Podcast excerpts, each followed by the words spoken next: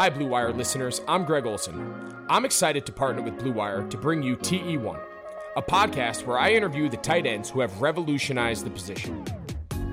Listen in as I have raw, in depth conversations with the all time greats like Shannon Sharpe, Tony Gonzalez, Travis Kelce, and George Kittle.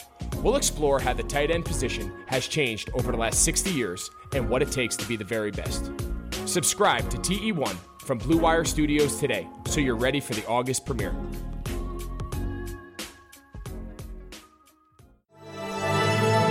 Blue Wire. The Denver Nuggets select Michael Porter Jr. But I'm gonna make sure that this pick is this organization's best pick they've ever made. Morris inside. Jokic. Jokic, 23.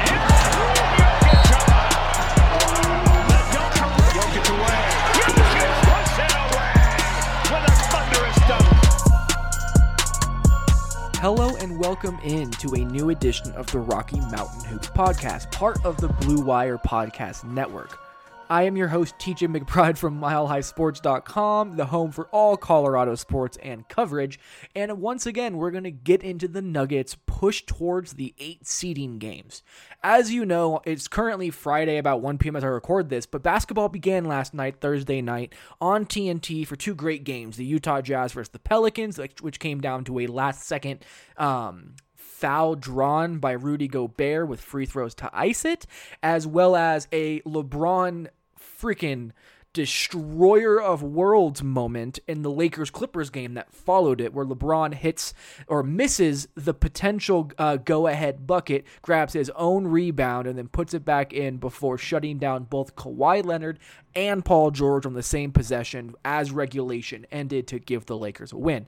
Ridiculously fun basketball to start things out. And even more important, it was so awesome to see how much the NBA prioritized Black Lives Matter, not just on the court, not just things like that in terms of the players speaking about it, but even the broadcast. Ian Eagle and Stan Van Gundy were just absolutely impeccable in terms of the play-by-play and color commentary for this current situation. And to hear their input and to hear their, their ability to prioritize the black lives matter protest as well as you know this movement that is happening as well as basketball as co-priorities not one over the other was just so fantastic to see and overall very very encouraging. So good things from the start of basketball but the Nuggets do not play tonight. They will play Saturday morning at like 1 o'clock or something crazy.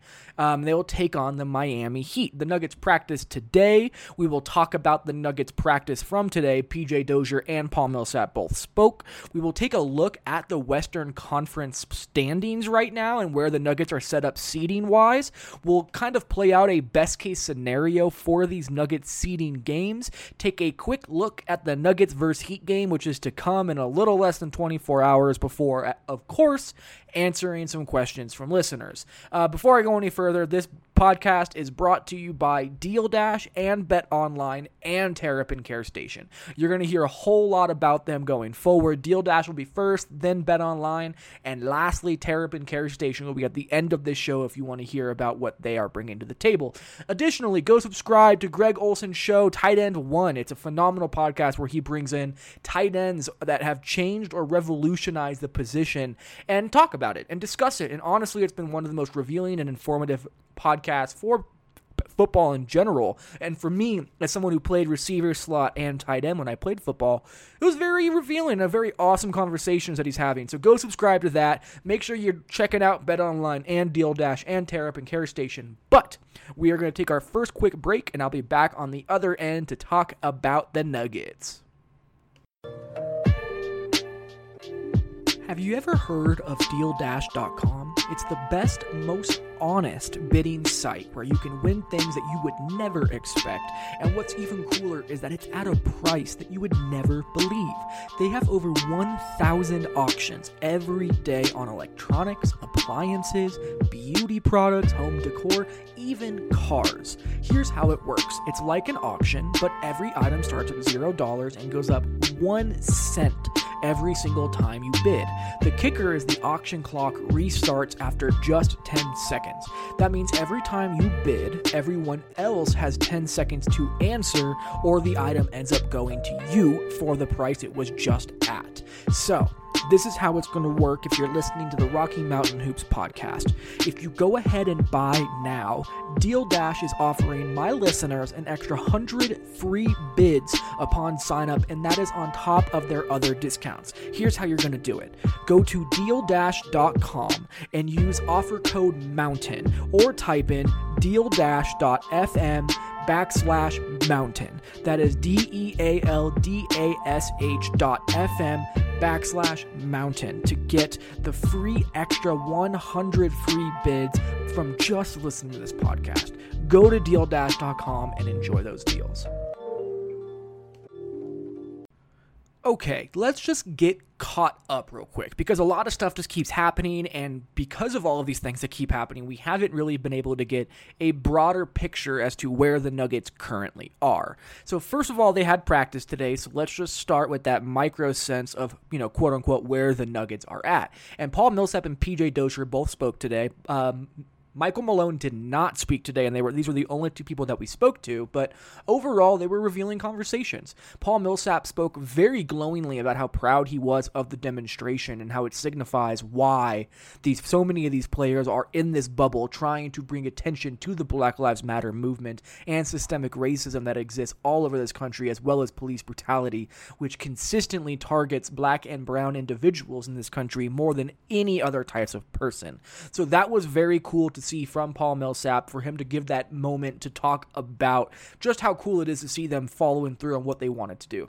Additionally, um, he was asked what kind of edges may exist for teams in this bubble scenario, and he had a very interesting answer. He spoke about that teams who want to be there, who want to make an impact, who want to show what they can do, whether on or off the court, are going to have an edge in this environment because it is so unpredictable. And I found that very revealing because it makes sense that if you have a passion and a motivation behind why you're doing something that is so unprecedented, that you would have an edge in that scenario. And if you aren't doing that. If you're the Suns or the Wizards, you don't carry a lot of that with you. So it tends to be kind of just not wanting to be there anymore, and it it skews the competitiveness.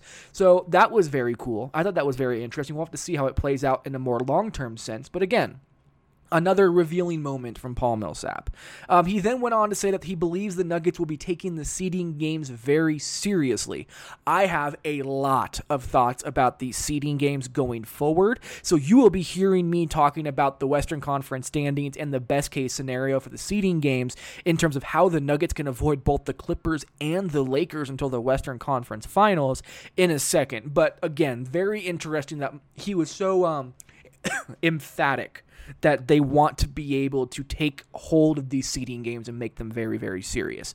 He also gave love to Nikola Jokic for staying ready and also admitted he's played far too much golf while in this Disney bubble than he cares to admit. So that was the Paul Millsap portion of practice today. PJ Dozier also spoke for the first time today.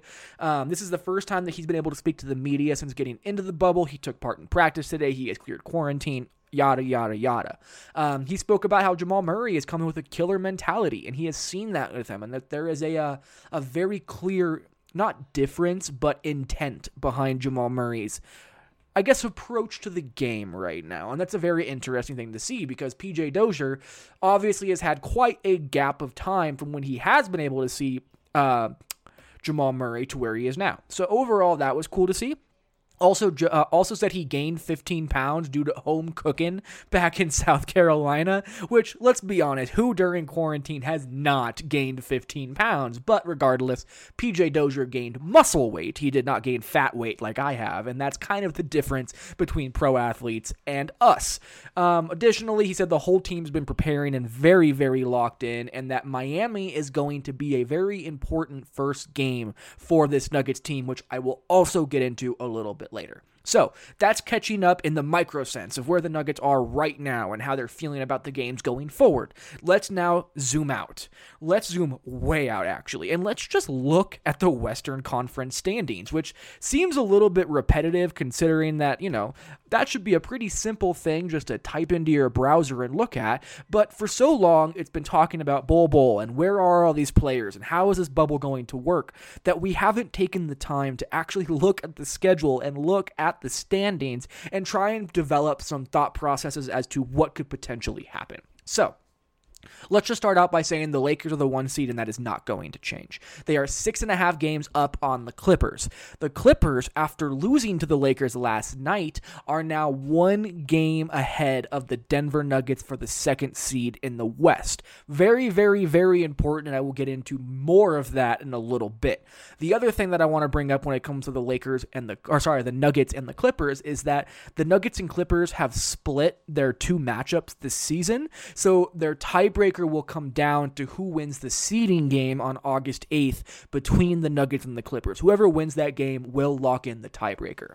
So, the Nuggets being one game behind the Clippers, they are also one game ahead of the Utah Jazz, who are the fourth seed in the Western Conference right now. So, there are your top four, your quote unquote home court advantage teams in the playoffs. Still, though, the Oklahoma City Thunder in the fifth spot are only a game and a half behind, and the Rockets are sporting an identical record as the Oklahoma City Thunder, putting them in the exact same scenario. The Rockets and the Thunder both being 40 and 24 and flipping back and forth is going to be very interesting because I don't know how it'll change teams jockeying for seeding position about who they might want to play instead of the other, but that could be an interesting race. Then you get to Dallas, who is a who is um, another game and a half back behind the Thunder and the Rockets. That puts the Dallas Mavericks five full games behind the Clippers and four games behind the Nuggets.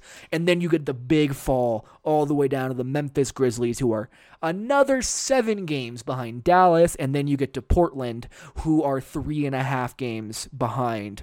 Um, Memphis. So basically, what you got right now is you have a locked seven seeds in the Western Conference. The Lakers, the Clippers, the Nuggets, the Jazz, the Thunder, the Rockets, the Mavericks are all almost assuredly going to make it. The Dallas Mavericks have not mathematically clinched their spot yet, but the idea that the Portland Trailblazers, who are nine and a half games behind them or, or eight and a half games behind them, are going to somehow catch them is just not feasible. So you have seven locked teams, and then you have the Memphis Grizzlies, who are fighting with the Portland Trailblazers and the Sacramento Kings and the New Orleans Pelicans and the San Antonio Spurs for a possibility to get into that at least that play-in scenario and try and make the playoffs. The Suns are also there, but they're an additional two and a, or two games back from both the Spurs and the Pelicans, who are a half game behind the Kings and the Blazers, who are three and a half games behind the eighth seed. So they're not necessarily in this race, um, but there is some kind of scenario in which the Spurs, Pelicans, Kings, or Blazers could make a run at this.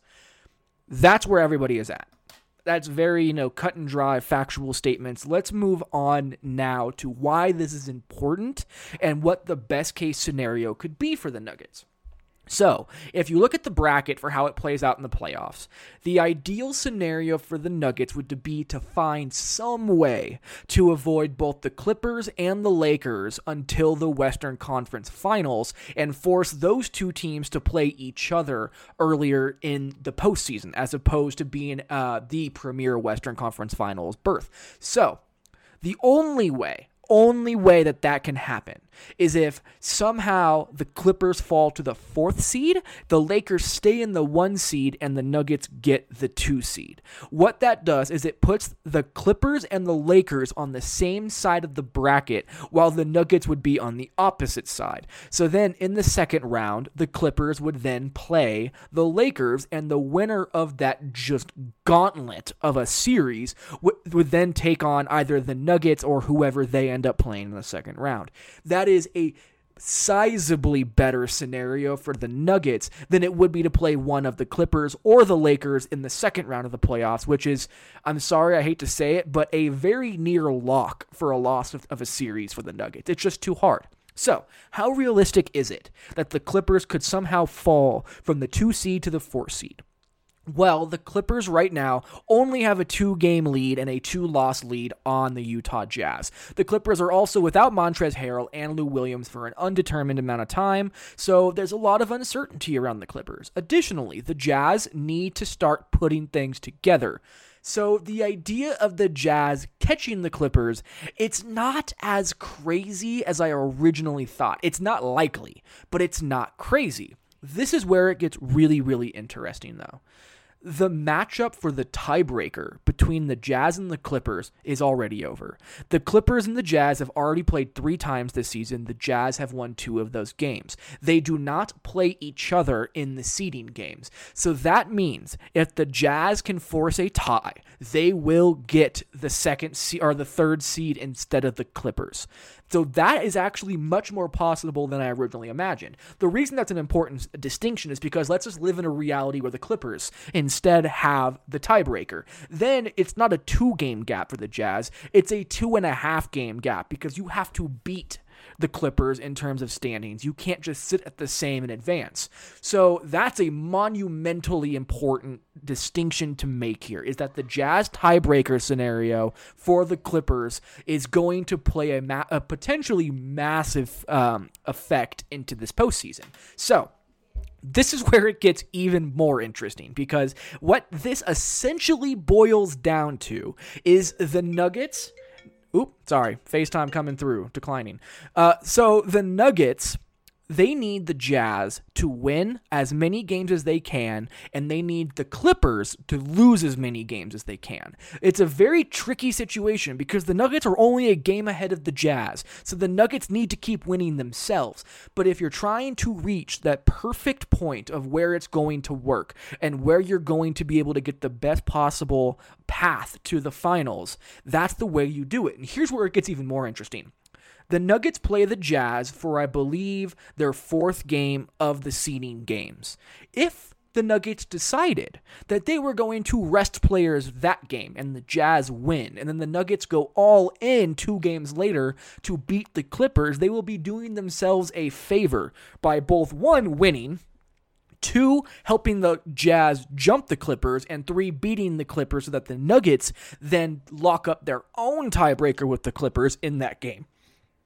The Nuggets and Clippers have played twice this year. Each team has won once, and the, the tiebreaker will come down to how that seeding game plays out. So the Nuggets actually losing the Jazz game would not be terrible because here's the other part of this. If Denver falls to four compared to three, it doesn't change anything for them. There is no home court advantage. You're going to have to play one of the Clippers the Lakers anyway, and both are just gargantuan problems for the Nuggets. So if you're willing to roll the dice and be risky and try and create a scenario in which you have the best possible scenario to get to the finals, that's the way to do it. I, I, I, know it sounds insane that you might even potentially throw a game in these eight seeding games after, not even throw, just rest guys and let the chips fall where they may. If that does happen, it puts the Nuggets in a much better position. So, in to sum all of this up, all of this chaos that I have now ranted about for like eight minutes, whatever the hell it is, the Nuggets need the Jazz to win, but not more than the Nuggets win. The Nuggets need the Clippers to lose, but not more than the Jazz lose. And if you can somehow find a way where the top four seeds finish Lakers, uh, Nuggets, Jazz, Clippers, then all of a sudden the Nuggets' path to the finals is just so much more clear than it ever was before. So, again, this is all very theoretical and very um, tin hat conspiracy theory. Charlie Day in the in the mailroom chain smoking cigarettes and losing his mind. That is 100% where this you know scenario exists, but it is real and it is possible to, for this to all play out. But I digress. I am going to take our second break. I'm going to come out on the other end and we will take some questions from listeners and look ahead to the Nuggets versus the Heat.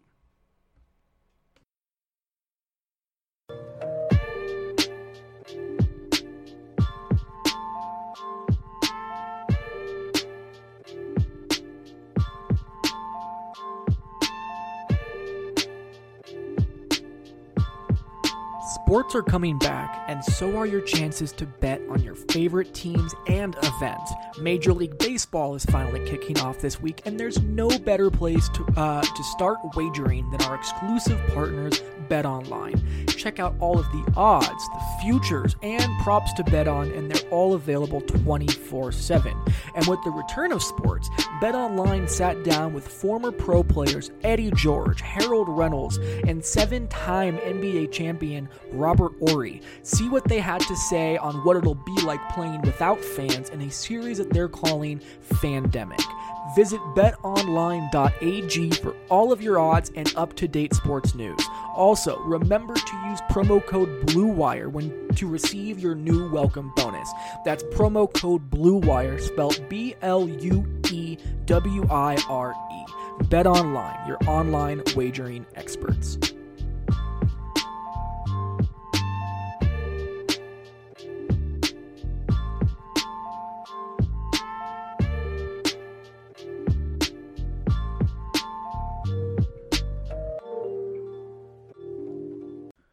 All right, welcome back in for the final segment of the Rocky Mountain News podcast from today. Uh, as we talked about earlier in this podcast, the Nuggets seeding as well as practice today.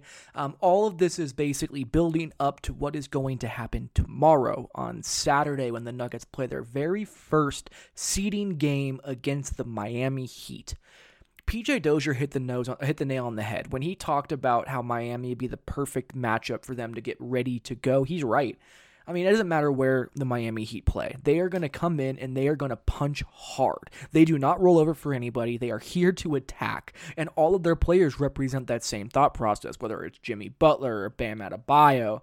They are going to get downhill and they are going to make Denver feel them. It'll be great for Nikola Jokic to have to battle with Bam. It'll be great for the Nuggets to be able to see how they're going to match up with a bigger, stronger wing like a Jimmy Butler, especially because he does take on so many point guard duties later in games for them.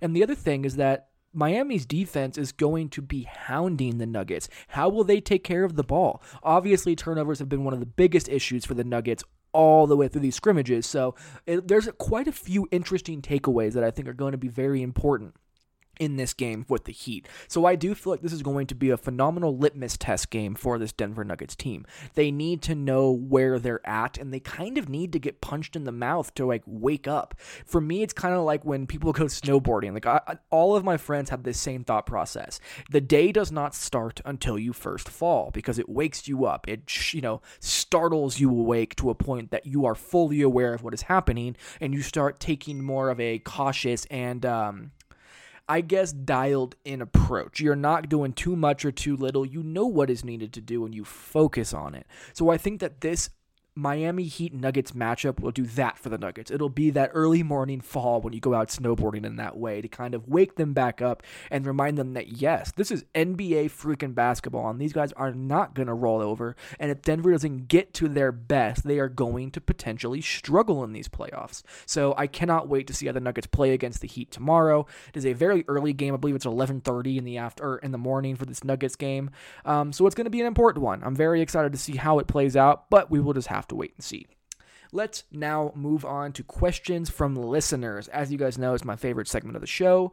Um, please keep sending in questions. It helps so much when you guys do, and I love being able to talk in about these different um, narratives that I may have missed otherwise. So, Let's start with Grant Carey, who started an argument on Twitter based on the idea that Bol Bol um, would he be a, a guy who would be thrown in for Bradley Beal or Jrue Holiday. So here's how Grant, who is a longtime supporter of the show, phrased his question. He said, Based on what we saw in the scrimmages, is Bol no longer a throw in for a deal for someone like Bradley Beal or Jrue Holiday?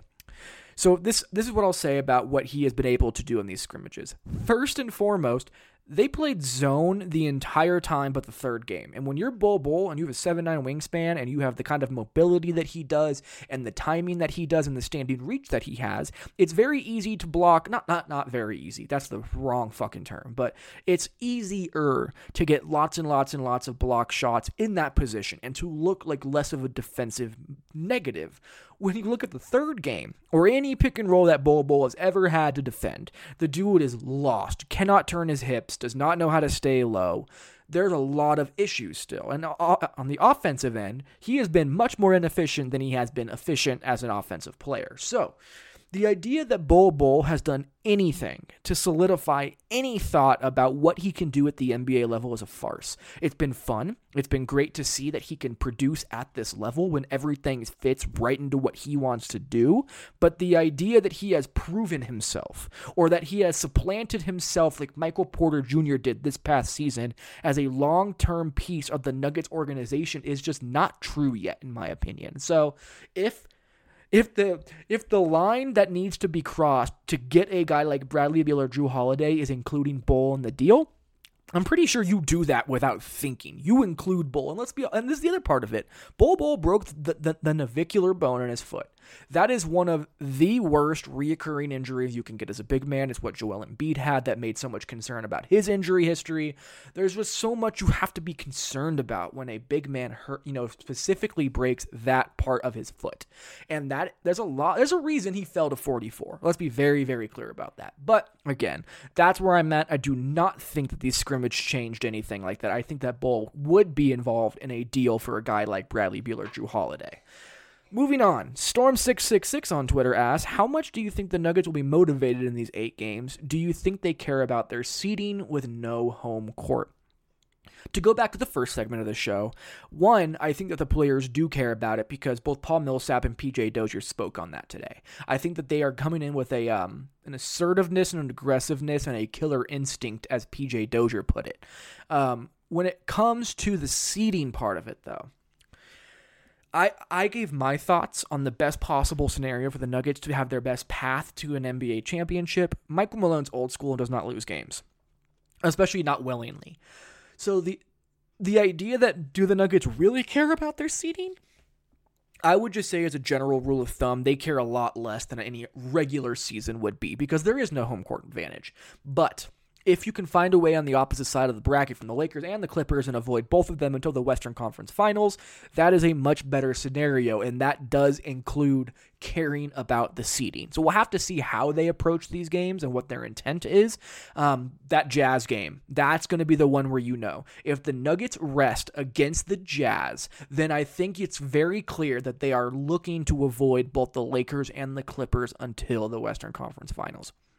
Last question from Juan Pablo Parodi. I'm sorry if I said your name wrong, but I tried. Have you seen enough from Bol to feel comfortable that he could play the four alongside Nikola full time? And this, by the way, was a question looking two, three years down the line. I'll say this the base talent level is undeniably there. His end to end mobility, his handles, his jump shot, his weak side rotation to block shots, and the length. It's all there. I totally and undeniably see that. But we just need to see how the hell Bobo looks defending a pick and roll and how he looks playing with guards. Because to be very honest with you, we have no fucking idea what he looks like yet. All of this was. It was almost comical. It wasn't true basketball. First of all, the games didn't mean anything. Second of all, you would never see those lineups ever again. Third, they were playing against shit teams who were not looking or ready for playoffs, and Bol was playing in a role that specifically made him look good. So the idea that you can extrapolate out a lot of takeaways from these scrimmages for Bol Bol, I just don't think is true. Still, we'll have to wait and see, and the skills are undeniably there. That's all I got. Thank you guys so much for listening to the show and sticking around and listening to me rant alone about basketball. But it's going to get a lot more fun starting tomorrow. There'll be another podcast coming out tomorrow to talk about the Nuggets and the Miami Heat game, as well as articles and all kinds of other fun shit. So, thank you guys all for listening. Go subscribe to this podcast wherever you listen to podcasts. Give it a five star rating. Go leave a comment or a review. Please share it with your friends. Put it on social media. Tag me in it. Whatever the hell you want to do share it around. It really, really, really helps me. But until next time, please stay safe. Please wear your mask, and we'll talk to you guys later.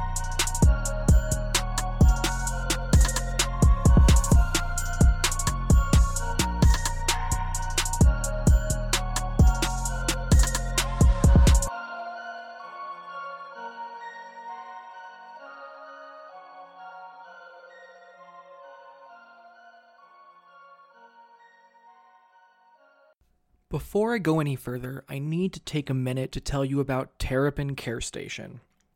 Throughout all of these chaotic times with the global pandemic and the civil unrest and the sh- social injustices and the racial inequality that has existed in this world, so many people have tried to find some way to be able to get home and take a deep breath and unwind. And Terrapin Care Station has been so great at exactly that. They have been doing everything they can to be able to support the communities around them that are fighting for their rights and trying to stay safe from this global pandemic. And as essential workers, they have done a phenomenal job me myself i deal with a lot of anxiety and depression. Weed has been something that has always been able to kind of take the edge off for me before i go to bed and be able to kind of cut through that anxiety and give me a moment of um, of peace and clarity. So, if that sounds like you, if you're anything like me and you're looking for that, Terrapin Care Station is phenomenal. They have multiple locations across the Denver metro area. They got parking lots, they got discreet and very knowledgeable bud tenders who are able to get you what you're looking for. And overall, it is just a great place to be if you're looking for something to take the edge off in your life. So, go to terrapincarestation.com. Go look them up on Weed Maps. Go check them out in person. All of those different places are great to help out, especially during these times. They have been the longest standing supporter of this podcast, so make sure you go show them some love and tell them that the Rocky Mountain Hoops uh, podcast sent you.